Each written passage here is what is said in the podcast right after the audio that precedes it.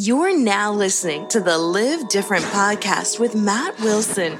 What's up, guys? It's Matt coming to you from Costa Rica with another episode of the Live Different podcast today with Dr. Ann Shippey. I am extremely excited about this episode because she is both a functional medicine doctor and an allopathic or Western medicine doctor, internist, and MD. So she is not just spouting off all sorts of natural remedies like you can get when you talk to someone who is strictly focused on functional and uh, naturopathy, but she really understands Western medicine as well. And I really believe in the combination of these two things.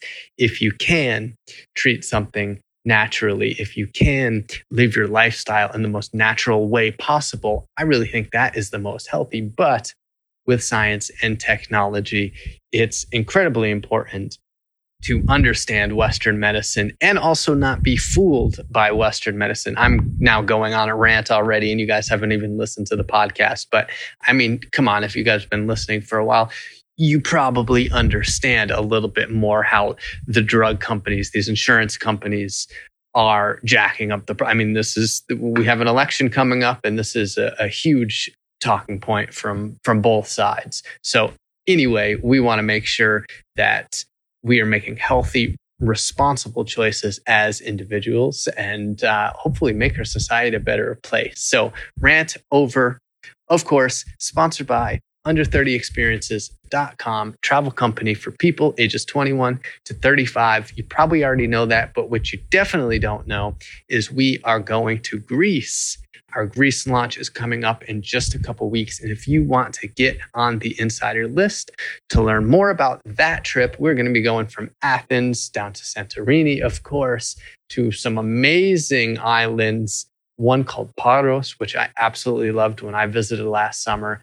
You're going to love this trip. So if you're interested, you can go on over to under30experiences.com and check that out. And while you're there, check out our new trips on sale page. We want to get you up and out and traveling, learning about the world. This is a great opportunity, especially when things are on sale. I'm done. Sit back, relax, listen to this episode. Thank you guys so much. Hello, everyone, and welcome. I'm your host, Matt Wilson, and today I'm here with our very special guest, Dr. Ann Shippey.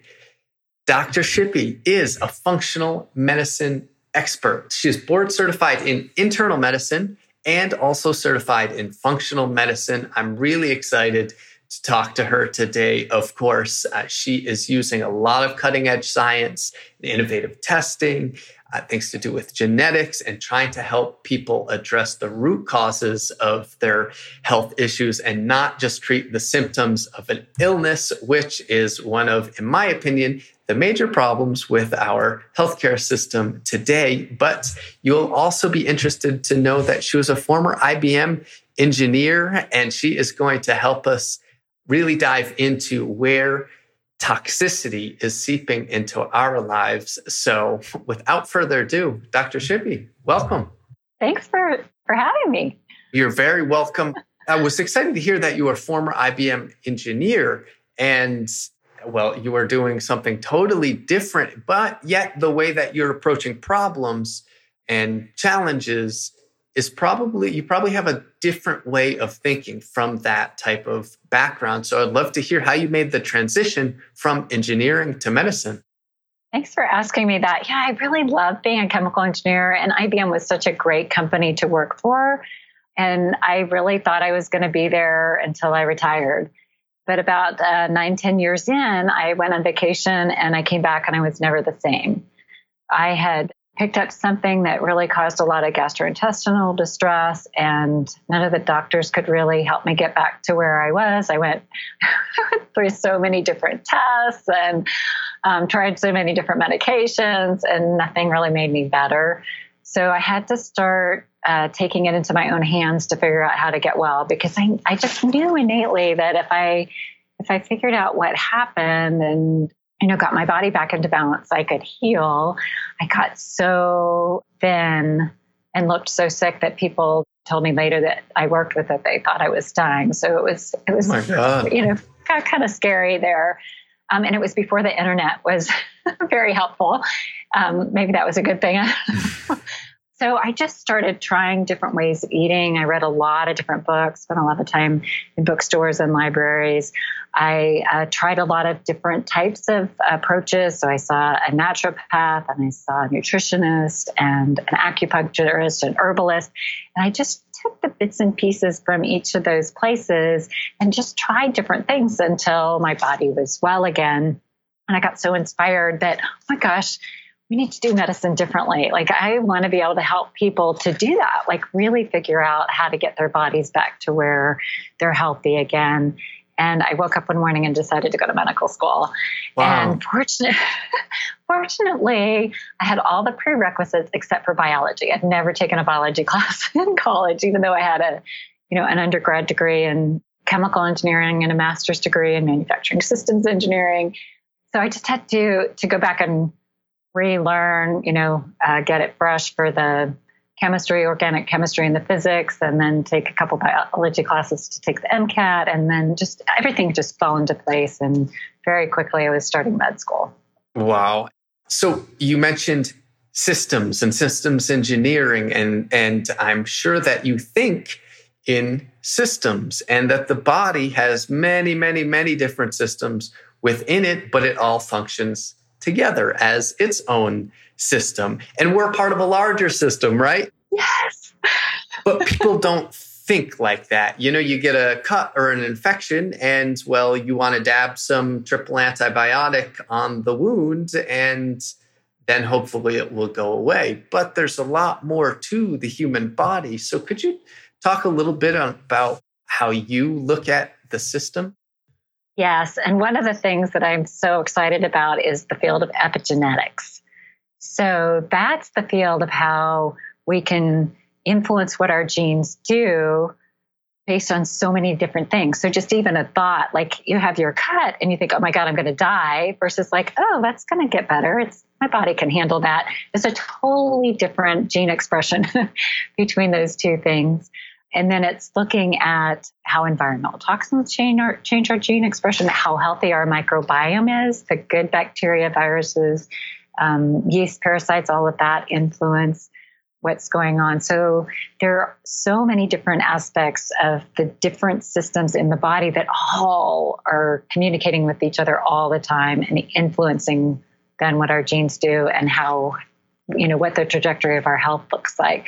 It's really fun for me. I'm such a geek. I could one of my favorite things to do on saturday mornings is to read science daily or go on pubmed and look at the latest research because the body is so complex.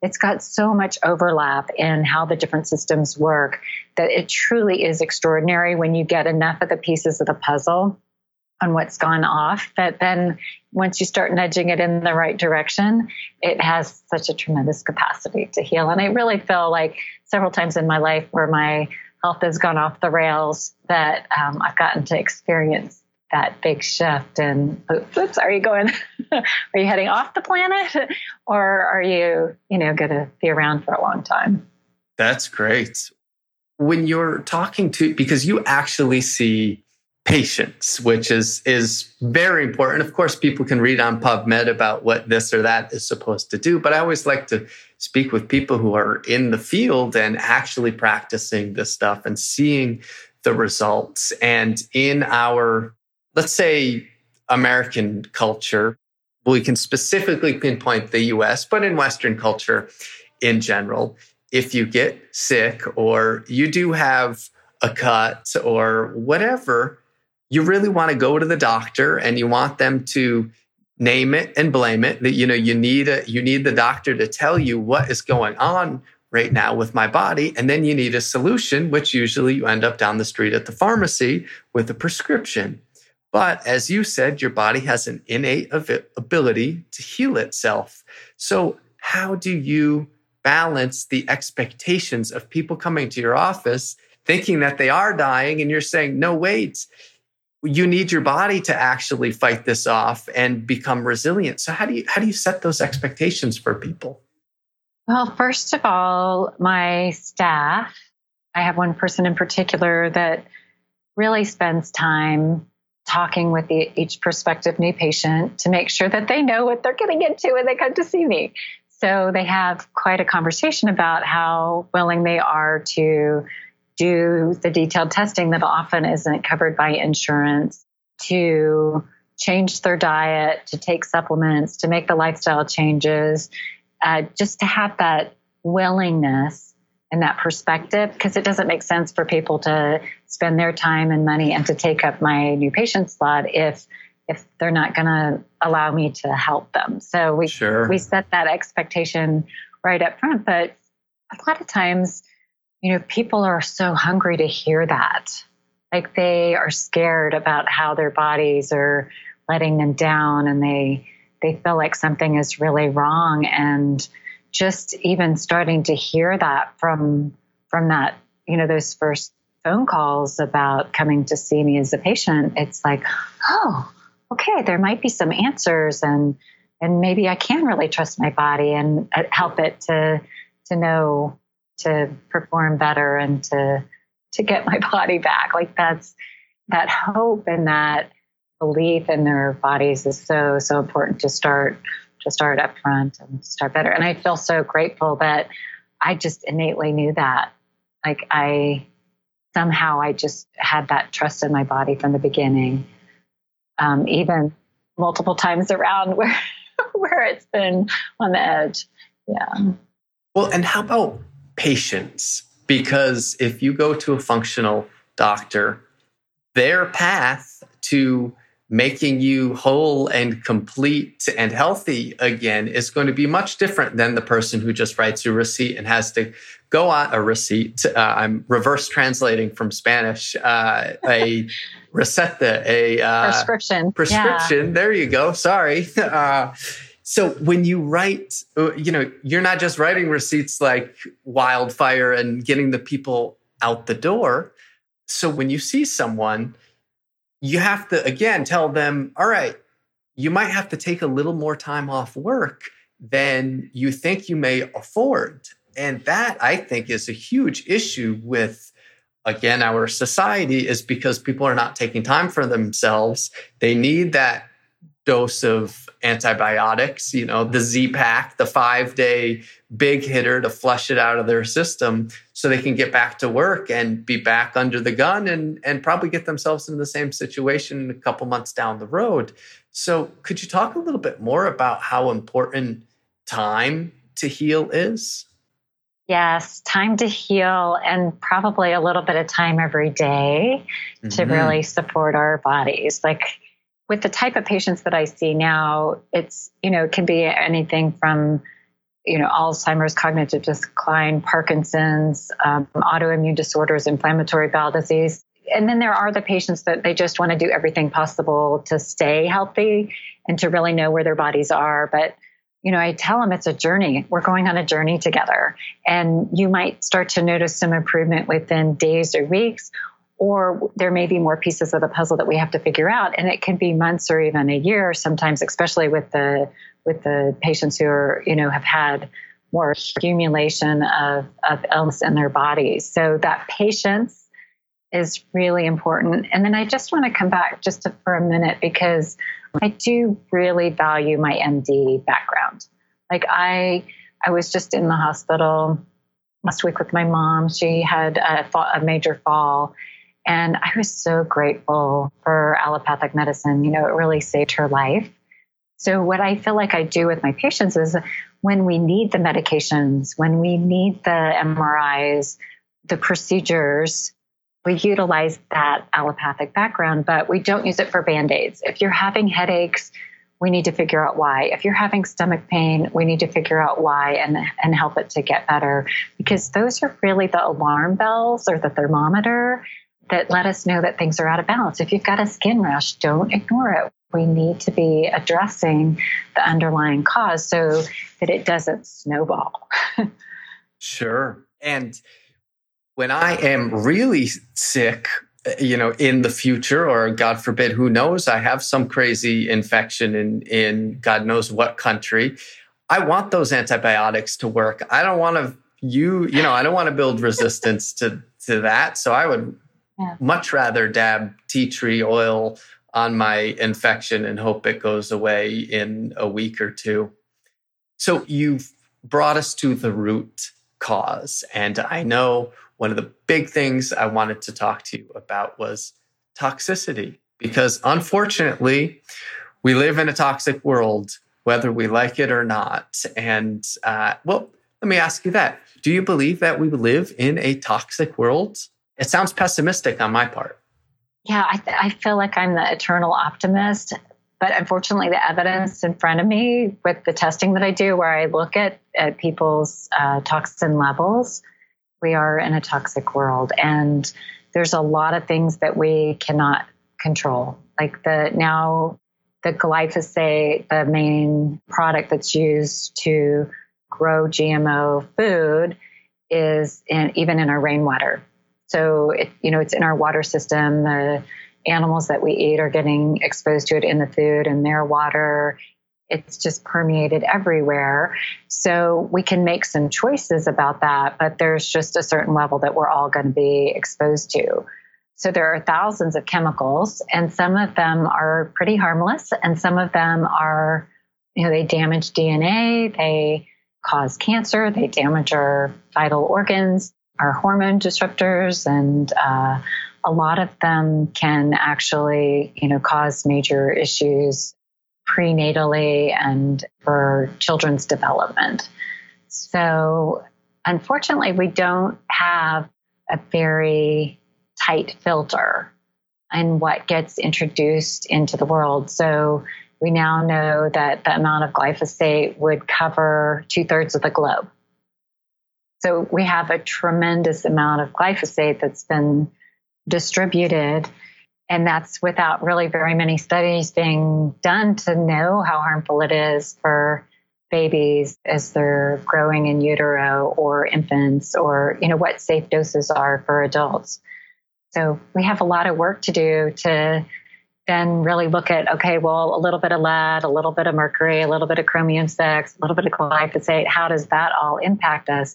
So we really all need to be become more aware of the things that we can change, like not handling the um, receipts that we're handed almost every day because there's BPA in them, which can disrupt our hormones, and not drinking out of aluminum cans and are using aluminum foil because aluminum can be so harmful to our immune systems and our brain, and and really trying to eat organic food as as much as possible so that we're not getting exposed to the hidden uh, chemicals and things that often used to even wash or fumigate uh, things like nuts and lettuce and, and that kind of thing. Wow. I, I wanted to go back to one thing that you had said because you hear mind blowing statistics like glyphosate covers two thirds of the planet. So you mean that this chemical has now touched literally two thirds of the planet. And when I'm thinking through this, you're nodding your head yes if you're just listening to the recording. Oh yes. No, no, no, it's okay. But I'm I'm I'm getting confirmation yes, from you. Exactly. So right. I'm going to continue with what I'm thinking in my head now, because I, I think of these things sometime, and I have to be skeptical. Of course, it's it's my job as the the podcast host. But what you said, so two thirds of the world, of course, it's not industrial farmland. But what you said about the water so I'm, I'm assuming it rains, glyphosate is on the plants or on the crops. It evaporates into the clouds. These clouds disperse throughout the atmosphere. It rains in different parts of the world, and now glyphosate is coming down on two thirds of the world. Is that is that how that works? Yeah, that I in don't theory? know if that's exactly correct that it's in, in that much the rainwater. I think it's more that if you took all the glyphosate that's sprayed, you know, it would cover two thirds of the earth. Okay. Not just continents, but also the water. Like it's that, it's that widespread. And of course, some areas are more concentrated than others. So there's actually a map that you can get from the it's a government website that shows concentration of glyphosate sprayed. So in our states in the United States that are um, highly agricultural, those have been just saturated. like with tons and tons of the glyphosate. Sure. And then there are other states that there's less agricultural activity there, so they're less. But you know, they might have other issues with, with some of the other types of um, industry or you know whatever is happening in that particular state. Sure. I think the thing that I'm picking up is we probably want to live in the most, the least agricultural and the least um, manufacturing states that we can. Yeah. Well, okay. So I, I shared with you earlier that uh, I split time between Costa Rica and Austin, Texas. I spend more time in Costa Rica actually than I than I do in Austin. And you know, of course, Costa Rica has this very green ecological brand and there's beautiful nature all around. And and I, I, literally live in the jungle which is amazing. But of course it's also a very agriculturally based country and they do a fantastic job marketing how clean and green costa rica is. And at first glance you look around and it, it really is. But the palm oil plantations right that are really not far from, you know, a kilometer or two from where I live. I always wonder, sure, I might be in this incredibly dense, you know, secondary forest with primary forest just not far from from where I actually live. But I think of the chemicals that are sprayed on that those palm oil plantations, and I'm talking about huge, massive palm oil plantations, that the chemicals must blow in the wind or evaporate and get rained on my part of the jungle, wouldn't you say? Yeah, and it could also get into your air. And so you could be breathing it in and sure. it can go through your skin. So, what would be interesting is to find out what chemicals they are using. And then, if we have the test to be able to look for it, we could test and see what the levels are in your body. That's that's great, and um, I will ask for people who don't live in the jungle what they can do when they are in their, you know, probably most of the listeners live in cities or, or in suburban areas like Austin. So I'd love to hear, I'd actually love to hear what you do in Austin to mitigate yourself from toxicity. I love that question, and I think that's that's really where we all have to be. So we're not running around in a state of fear. I think that's right. really really important because once you start learning all about all this, and you know, there are some days where I go home and I'm just so discouraged by what I'm seeing and the impact on my patients. But I try to stay proactive and um, encouraging. So, some things that I do is I run an IQ air filter in my office and in my bedroom so that most of the time I'm getting breathing air that has a charcoal filter and a HEPA filter. And then I drink filtered water and not out of plastic. Great. I use either stainless steel or glass for the filtered water. And then I'm very careful about what I put on my skin a lot of times I'll just use something like coconut oil or avocado oil that's organic. And then I try to eat organic as much as I can. Then I do some things that are beyond that. So I really like to do infrared saunas. I think um, they're extremely helpful of kind of bypassing these detoxification pathways that are already overloaded. I love hyperbarics. There's some uh, more recent research that's out on how the hyperbarics really help our bodies to detoxify.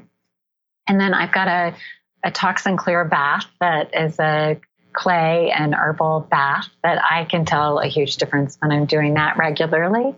Uh, that's on my website.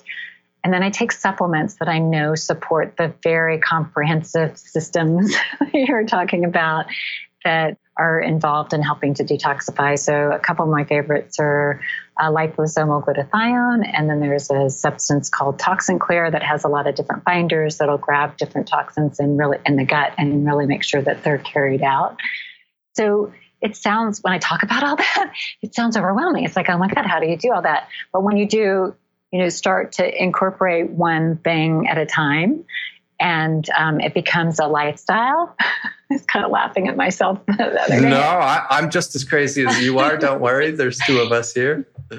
Like how long it takes it to get out the door in the morning. I can't do it pretty fast, or to get ready for bed at night. And then, you know, I have to set aside time every week for things like the bath or the sauna or the hyperbaric, but then I'll multitask a little bit and I'll do my meditations or something like that during that time. So Yeah, and once it becomes part of your life and and as you said, one thing at a time, you're just you know, it might seem overwhelming at first if you're trying to switch, let's say to a non-toxic deodorant, right? And then there's a massive list and where should I go? What should I do? But once you start going with the non-toxic one, it's not it takes no extra energy just to buy your deodorant at Whole Foods, for example.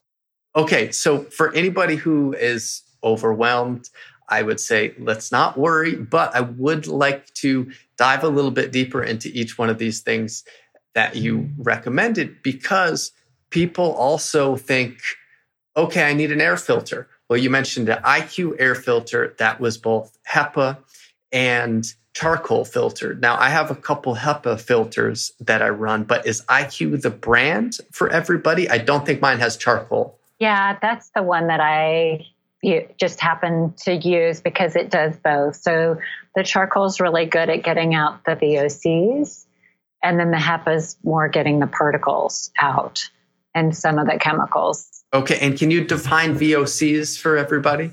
Yes, volatile organic compounds. So it's the things that, you know, outgas a little bit, even with using as clean chemical cleaners as we can, the the furniture, the paint, carpeting, just all the things that we have in our homes, as well as it can um, come in from the outdoor air uh, with air pollution. Okay, don't let me forget to come back to off gassing because I want to talk about mattresses and carpets and furniture and new cars in a second, but I will try to stay on track. Is that okay? I love it. Yes. All right. So then you said water filter. Now, people can just go to Walmart and buy a cheap water filter and think that, you know, it's made of plastic and people think that they're doing themselves a big, huge favor. Now, you don't have to maybe spend the $500 that I did on a reverse osmosis filter and then I remineralize it with trace minerals. But what would you suggest for somebody who's just trying to do better? Probably even the little, some of the little handheld filters are still, or, you know, countertop filters are better than nothing. Okay. But definitely, if you can, at least put one of those uh, filters for the drinking water uh, with the reverse osmosis under your kitchen sink. You know, every incremental step is good. Like just do what you can afford and what you can do in this moment.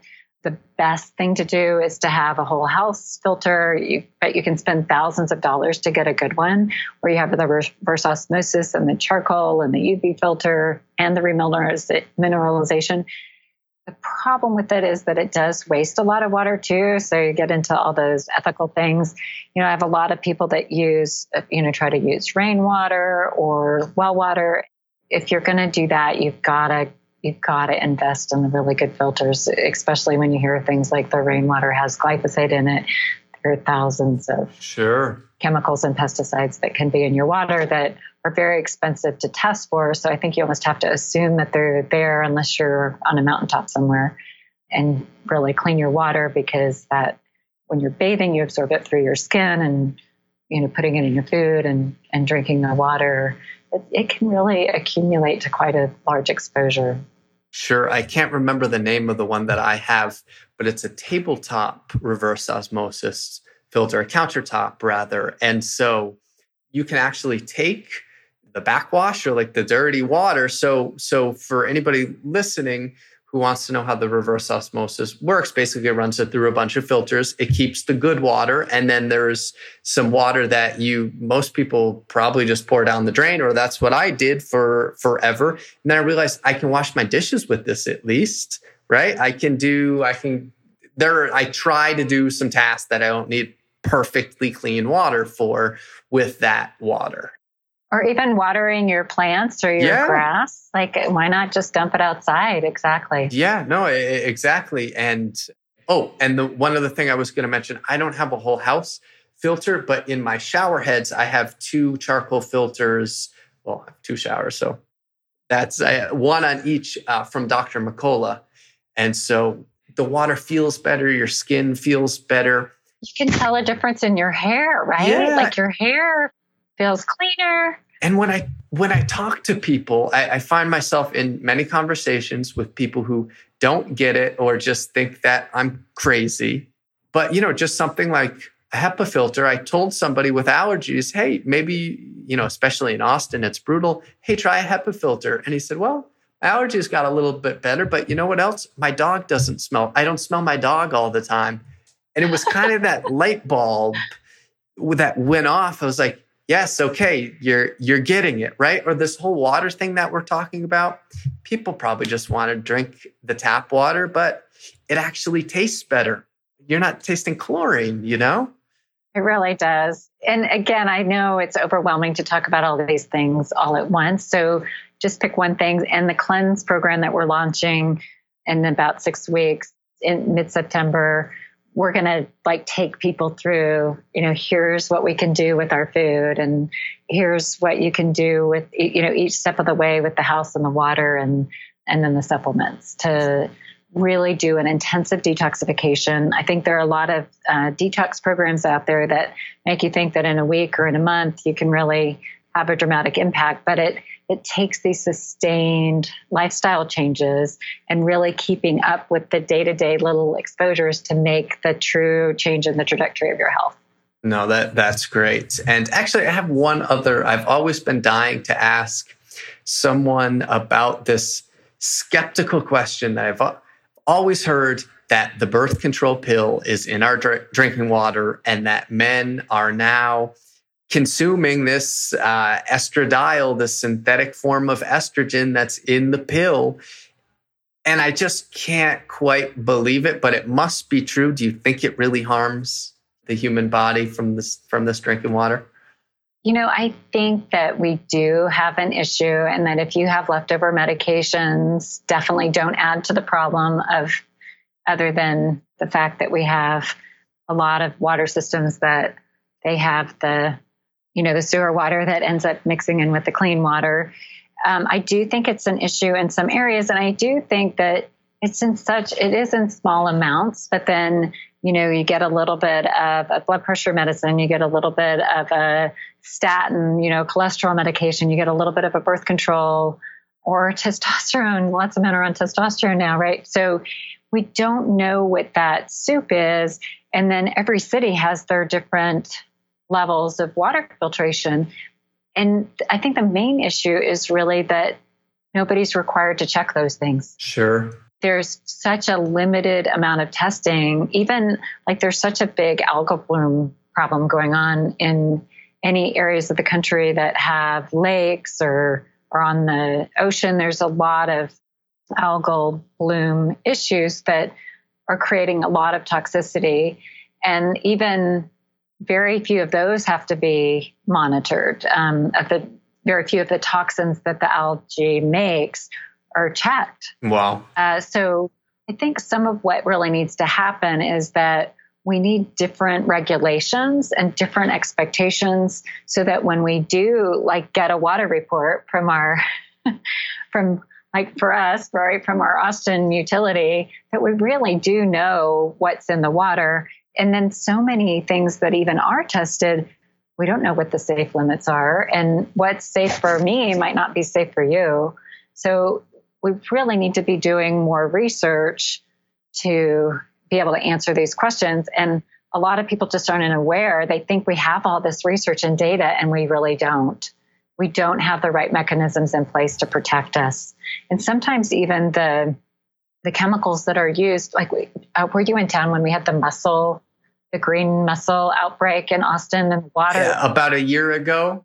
Yes, the water was so disgusting. It smelled horrible and like you could not you could hardly even take a shower right but the chemicals that they had to use to get that mussel issue under control like they have to use a lot of chemicals in water in the treatment of our water system so this is a whole nother area that really we need better research and controls wow well I, I do want to ask you about testing here also in. I, I feel like I could talk to you all day, but I want to I want to get real specifics for people.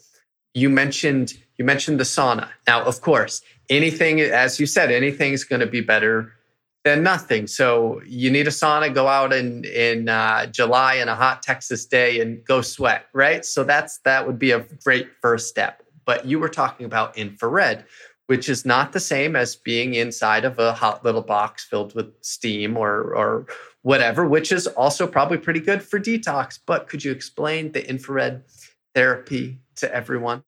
Yes. So I definitely agree that sweating is helpful. Like we know that sweating, some of the, t- it's part of how our body can get rid of some toxins. So just exercise, just being out in the heat, those two things, I see a difference with my patients that we're working on helping them to detoxify.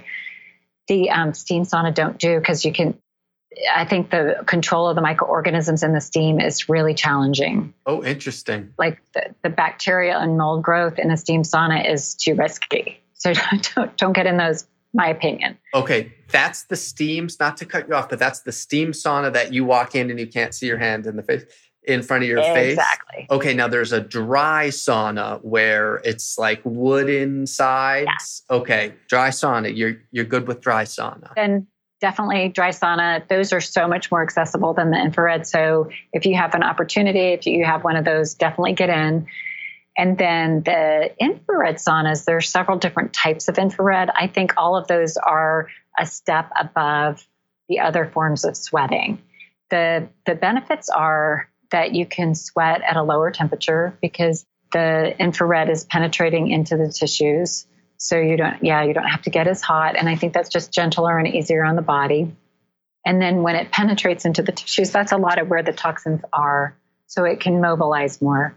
So, that being said, when we go to that degree of sweating, if you're not used to it, you have to go, and or if you're sick, you've got to go really carefully. So, I'll, I, I'm so careful to tell patients this now. Like, if you're going to go get in a sauna or start sweating, uh, really listen to your body. You've got to stay hydrated. You will also sweat out some of your minerals, so you've got to make sure you're taking minerals. And if you, even if you're paid for a 30 minute, 40 minute sauna, and you're only five minutes in, and you get the instinct that to get out, you are done. If you push your body past the point of what it is able to detoxify at that moment, you can actually do more harm than good. So, so really listen to your body and, and go slow. Um, gradually increase your time in the saunas and the amount of sweating that you do. But it is a huge tool to stay ahead of the game with all these little day to day exposures that we have. Okay, great. And recently I had heard that you should only stay 20 minutes in the infrared sauna in the first place or after these lights can start creating uh, reactive oxygen species in in your body? I don't know if you had heard that or seen any research on it. I think that's such a individual question. So mm. maybe on average 20 minutes is good but there are going to be some people that don't redox as well that you know maybe a little less but i really think uh, that our bodies kind of let us know when we're done okay so just don't don't push through. Just stop when your body's like, okay, had enough, get out. Um, and then other people are really, really good at taking those reactive oxygen species and converting them. So they don't really have to worry much at all. It's a very dependent on genetics. Okay, interesting. Interesting. All right. So you said genetics. I think we've we've taken a deep dive on a lot of those things, and even even you mentioned supplementation, like glutathione, for example. So I got my genetics tested and I found out that I have this MTHFR gene. How do I say that there's something uh-huh. wrong with a it? SNP, Mutation. Right. So yeah. Got- you've got an MTHFR, which is part of our methylation process, and you've got it's a SNP, SNP, or I describe it as a little glitch. It just means that that particular gene isn't as uh, productive as the average gene for that okay. particular step of methylation. So I try to take glutathione for detoxification purposes to flush this stuff out of my body through this special pathway. But that's something that I learned only because I did a DNA test. Well, otherwise, you know, as I also understand, you can take glutathione and not do, some people don't do so well on it. So I, I, was wondering what type of tests would you recommend? Of course, for people just starting out, because there's only so much time and money that people have uh, to address these things. Yeah, so most local labs can do an MTHFR gene check. Now, it's um, a little hit or miss on whether it can be done through the labs, but definitely it's an add-on that I'll do for like 40 bucks. The some of the labs can charge a lot more than that, but for $40 we can do two of the MTHFR genes with another lab that I do. But you can also do 23andMe um, if you have your 23andMe data, which they're kind of limited on what they can actually report to you, although they're adding more week by week, month by month. They're having to be very careful in how they present data to people so that they don't get frightened and that they have the right information that they need. But they do still give you some raw data that then you can run through another website that'll give you a report. MTHFR support is one, Genetic Genie is another. There are several that you pay like 30 to $40 and it'll give you some information. Then you usually need some help to interpret it. So there are a lot of ways now to get genetic information. There's a lot of issues around that that people con- are concerned about with privacy and how mm-hmm. good the testing is and all that kind of thing. But definitely for MTHFR, a lot of those are are good enough to know. So a lot of people with the MTHFR, they need to take a special form of folic acid because their body doesn't take regular folic acid and convert it to the methylated form very well. So it's helpful to take 5-methyl tetrahydrofolate. Okay, I'm taking it. and then uh, usually some B6 also helps get that conversion on down to glutathione a little bit better and make sure you have adequate amounts of B12 as well. So there's so much more that we can do now um, rather than just thinking, oh, okay, I'm stuck with these genes. We can easily find workarounds that help you to, to work better. And then with the glutathione, I really like the liposomal form because then when you take it, it's not getting digested and then your body has to reassemble it. It just goes right into your bloodstream in the form that you need it in. But I do recommend starting slow with the dosing and making sure that you don't detox too quickly. So start with very low doses, like a, a quarter to an eighth of a dose on the bottle, and then uh, gradually increase it over days, weeks, months, depending on how your body responds. But the glutathione can be so helpful for heavy metals and toxic mold exposures and a lot of the, the chemicals that we're exposed to, even if you don't have some of these SNPs, because your your glutathione levels can get depleted because it's just overworking. And then if you've had a big exposure someplace, then it can actually impact your capacity to produce glutathione that way.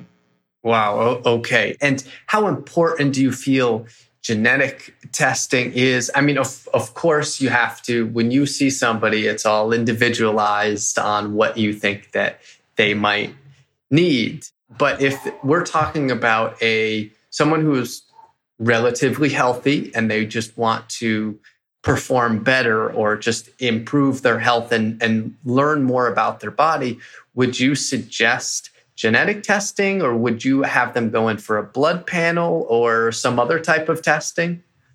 Okay, remember you're talking to a chemical engineer. yes, please. Where would you start? So I, I love data, and it's Great. so like in in my clinic, I get to really out of my many many tests that I can do, I can prioritize for each person. So if we think about in general, oh my gosh, that's so hard. I do think we're touching on some really important ones, like if you can look at your methylation genes, um, and now there are some companies that will do like a whole methylation panel, more than just the MTHFR, for around two or three hundred dollars, and and then also give really great reports along with that that are very specific on, based on these particular SNPs, what seems to help the most. And then looking at detoxification genes, I think are extremely helpful. And I'm my dream is that someday we'll have these kinds of tests maybe even before babies are born or right after they're born, where we can know like what can we do for this particular child to make sure that they're in the safest environment for them possible and then if they do end up needing a medication help to know which ones need to be avoided and which ones would be most effective and that that we just have that information for everyone, but from the moment that you're born. That's amazing. Are there any other SNPs that you might look out for if someone, let's say someone just decided, forget privacy issues, I just want to know about my body and spend $199 on a 23andMe test. And by the way, there are other companies that have better privacy that address privacy concerns and you keep your data. It doesn't go to a bank that's for the better of science. But that aside, I did 23andMe before I considered the, the privacy issues behind it. And I have my data now. And as you said, you can put these into different websites. You said Genetic Genie, there's one, I think, Promethease that you can plug it into. And they spit you out some really interesting reports, what might you tell somebody to look out for? You said MTHFR. Uh, what, yeah, what other SNPs maybe?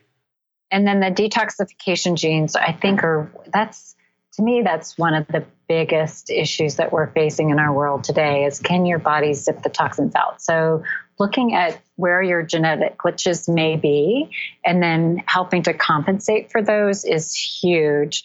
You know, we can also look for things like you know gluten sensitivity and celiac genes so don't wait till you get the disease cut the gluten out now rather than you know waiting till you manifest with digestive issues or lymphoma or autoimmune disorders that are associated with those genetics oh gosh in my in my research i'm going to be giving a ted talk in september on epigenetics and how we can help our genes to behave so in that uh, delving through a lot of the epigenetic studies, one of the studies looked at um, ApoE4 genes. So that's, you know, one of the increased risks for Alzheimer's, right? Sure. There were studies that showed that changes in the gene expression from the ApoE4 increase the risk for significant issues for concussions. So then one of my questions from that is if you know you have an ApoE4 gene or your child does, do you want to guide them more towards tennis than football or soccer? Wow, that's very interesting. Well, I have one APO E4. My grandfather actually just passed away a week ago from Alzheimer's. Right. And yeah, he, he was 92. He lived a great life, but you know, the last four years he had to be ripped away from his family and and put in a home. And he was fit as anything. And the issue was that he could just escape and just run away. And he and he would, you know, my grandmother couldn't handle him anymore. And even if we had nurses, it, you know, it was kind of yeah, it was a really sad situation. But of course, my my whole family after seeing this has been quite obsessed with their own brain health. But yeah, that's a huge one. And uh, do you think that you know, this is a disease, of course, that's going to affect so many people listening if it hasn't already affected them in, in some way. What might you tell people for Alzheimer's prevention, what they might be able to do? Yeah, so there's a, a really good book that uh, came out by uh, Dale Bredesen, I think about two years ago, maybe three years ago, called "The End of Alzheimer's," and so he, you know, explains things like the ApoE4. Like there are some genetic predispositions, and there are definitely things that we can do about it. But then Alzheimer's can also be impacted by environmental toxins, by infections, by nutritional deficiencies, by things like gluten sensitivity. So you know, blood sugar issues, especially going through what you saw your grandfather go through, that really motivates you differently, right? So you kind of want to be looking at each one of those aspects of what can be contributing to your brain health and you know really feeding your brain with the foods that are um, most helpful and the supplements that are most helpful, really helping your body to detoxify, keeping your microbiome healthy. So it's very comprehensive and in, in what we can be doing. You know, there are certain supplements. Again, we've got a little thing on the website about brain health. They're my favorite things that I see help people that I, I can't tell you the number of th- people that have come in in their 30s and 40s and say, I've got brain fog. I, I just, like, I don't feel like I'm making decisions as well. I can't remember as well. It's, really becoming an epidemic. And so we put together the, my favorite things that really help to build healthy brains back or to help to keep your brain healthy. So it's things like phosphatidylcholine, a special form of CoQ10 um, that feed the mitochondria. But then we also just really want to be keeping inflammation low in our body. What we eat really matters. So lots of vegetables that help us to detoxify and control inflammation are so, so critical. And, you know, you don't have to be perfect every minute, but you can do so much good by paying attention to it every day. I, I really hope that that is the truth. I will I will believe you. I am also an optimist. I want to ask you one one more question, and it's a, it's a personal one, but one that, as I think a lot of listeners can understand when they're trying to talk to people about, hey, you know, look, I went through my phase where I just lived in the jungle of Costa Rica the way that I wanted to live, and everybody else could, you know, if you want to make fun of me for my weird habits, you can. If not, that's cool too. But I find myself talking to people who just don't get it sometimes. And it can be very frustrating in very frustrating situations. And I'll give you this one example. So you bring up this book, Dale Bredesen and the End of Alzheimer's, and he has you know, like 30 different things that you can do. He calls them your holes in the roof. And you know, you want to plug each one of these, these holes. And these are all these little things that you can do to hopefully present this disease. And so on the other side of my family, my dad has a, a terrible form of dementia himself called progressive supranuclear palsy, PSP. No, it's it's you know it's an unfortunate part of of life, I guess. So I'm at Columbia University at this you know world renowned hospital with my dad. And here I am talking to his doctor, who was supposed to be the world's expert in this. And this is fairly similar from what I understand to, to Alzheimer's, or at least it's another form of, of dementia. And so I ask the world, basically the world's expert on this disease, about what he thinks of Dale Bredesen and you know the 30 things that you can do to hopefully prevent. And he looks at me and he's like, you know, kid, I can't recommend that as medical advice. And he just went on with what he was doing. And I was like, really? That's all you could do? I know he's not a functional doc, but how do you talk to people who don't see both sides of it like you do? Yeah, I mean, I try to find out where they are, like what piece they can talk about. Like, it's so amazing how, you know, 20, 30 years ago, even cardiologists didn't, they didn't think exercise was that important. Right. And now it's like, you know, a standard conversation. So we have these big paradigm shifts that happen in medicine. And I think we're coming up against one within the next few years. So, functional medicine, when I started about 14 years ago, had gone through another health crisis. And I'm like, oh my God, I got to figure out my autoimmune disorders. And it was just when functional medicine was coming on the map. And it was like 30, 40 people in a little hotel conference room in Gig Harbor, Washington. It was, and then our annual conference was like 300, 500 people. And now it's thousands and now they have extensive course you know there was just one course and now there's many modules that you could go in depth in each one of these systems so there's this movement that's happening where doctors are searching for other ways to help their patients. The the patients themselves are you know we have the internet to be able to go search on things and spend hours and hours.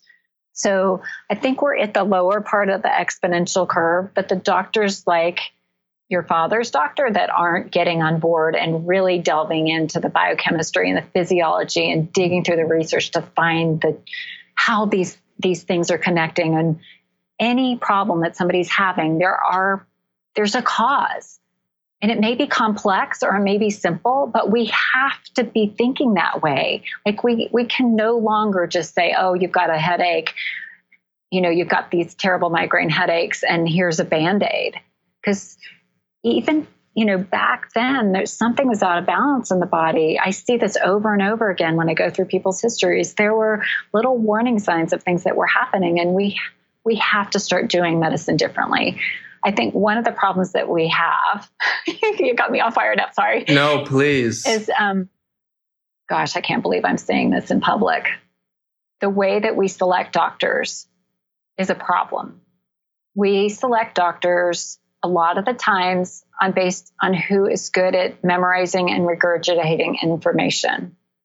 I'm going to make enemies here, but we don't select doctors based on how well can they think and problem solve. Sure. And I just bumped up against this with my mom's hospitalization because of course she her body is sensitive like mine and she started having angioedema from some medicine or something she, she was being given. So her, you know, here she is, you know, really, really sick. And we add that problem on top of it where we're going to lose our airway if we don't figure this out. And even though her doctors were very good at doing surgery and managing multiple broken bones and keeping her hydrated and those kinds of things, when we ran up into that, like, oh my gosh, we got to we've got to think this through and problem solve it. That's not their thing. They're very good at running these protocols, solving problems that they've solved before. So part of what needs to happen is that we need to look for people that enjoy puzzles and problem solving. And so I think engineers a lot of times are actually make good doctors because they like I'm not very good at memorizing stuff. I I learn kinesthetically like you know show me a, how to solve a math problem and give me more problems that I can play with and figure it out or I loved organic chemistry because you learned a principle and then you got to see different ways of making it work.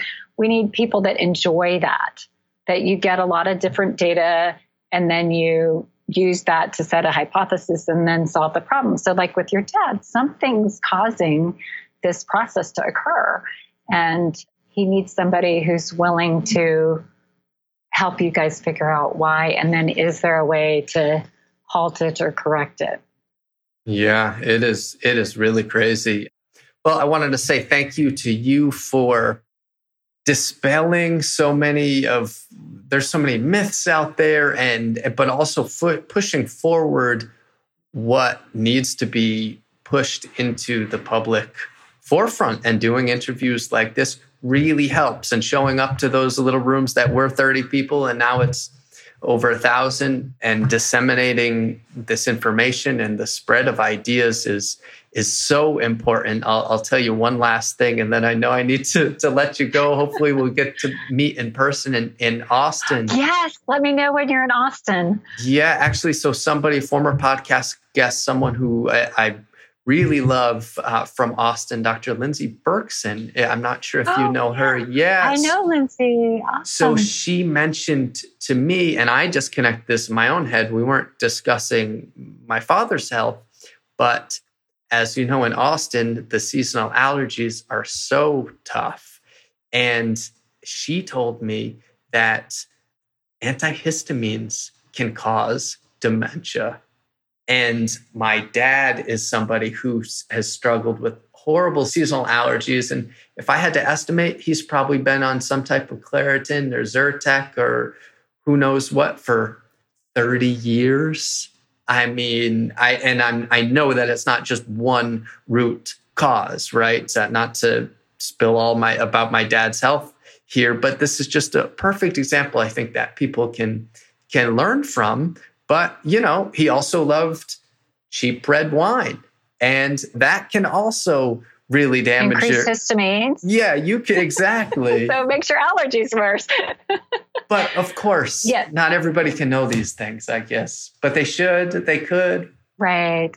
That's a perfect example of even allergies, like that can be an early warning sign that something's out of balance and we need to help the person get their body into balance so that they're not so reactive. So there's genetic predispositions for sure. But then when we look at, well, you know, what can we do with the microbiome and decreasing inflammation in other ways?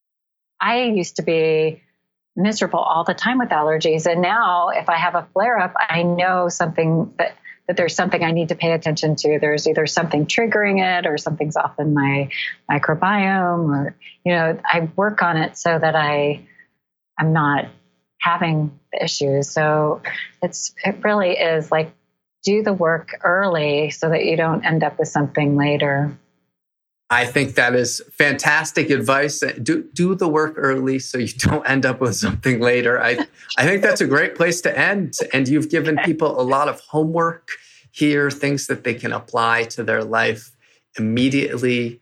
I wanted to mention that you have two books on Amazon, the mold toxicity workbook where you can assess your environment and create a recovery plan and Shippy Paleo Essentials, a medical blueprint for health, I strongly suggest people go and check that out. But if people want to reach out to you, Dr. Shippy, or, or follow you on social media, where's the best place to find out more?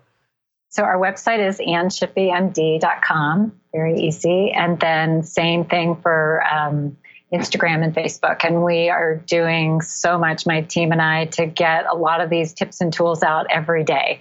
So if you just do that one step each day in a year, you can make a tremendous difference. Great. And you have a, a detox, uh, a cleanse coming out in September? We have a cleanse coming out. So, yes, if you sign up for my newsletter, we'll be taking a smaller group of people and um, I'll be doing um, once or twice a week where we can do a Q&A and really get individual questions answered. Great. Well, that sounds good. I will link these things up in the show notes for people. And Dr. Shippy, thank you so much for, for being on today. I really appreciate it. Thanks for having me. That was really fun.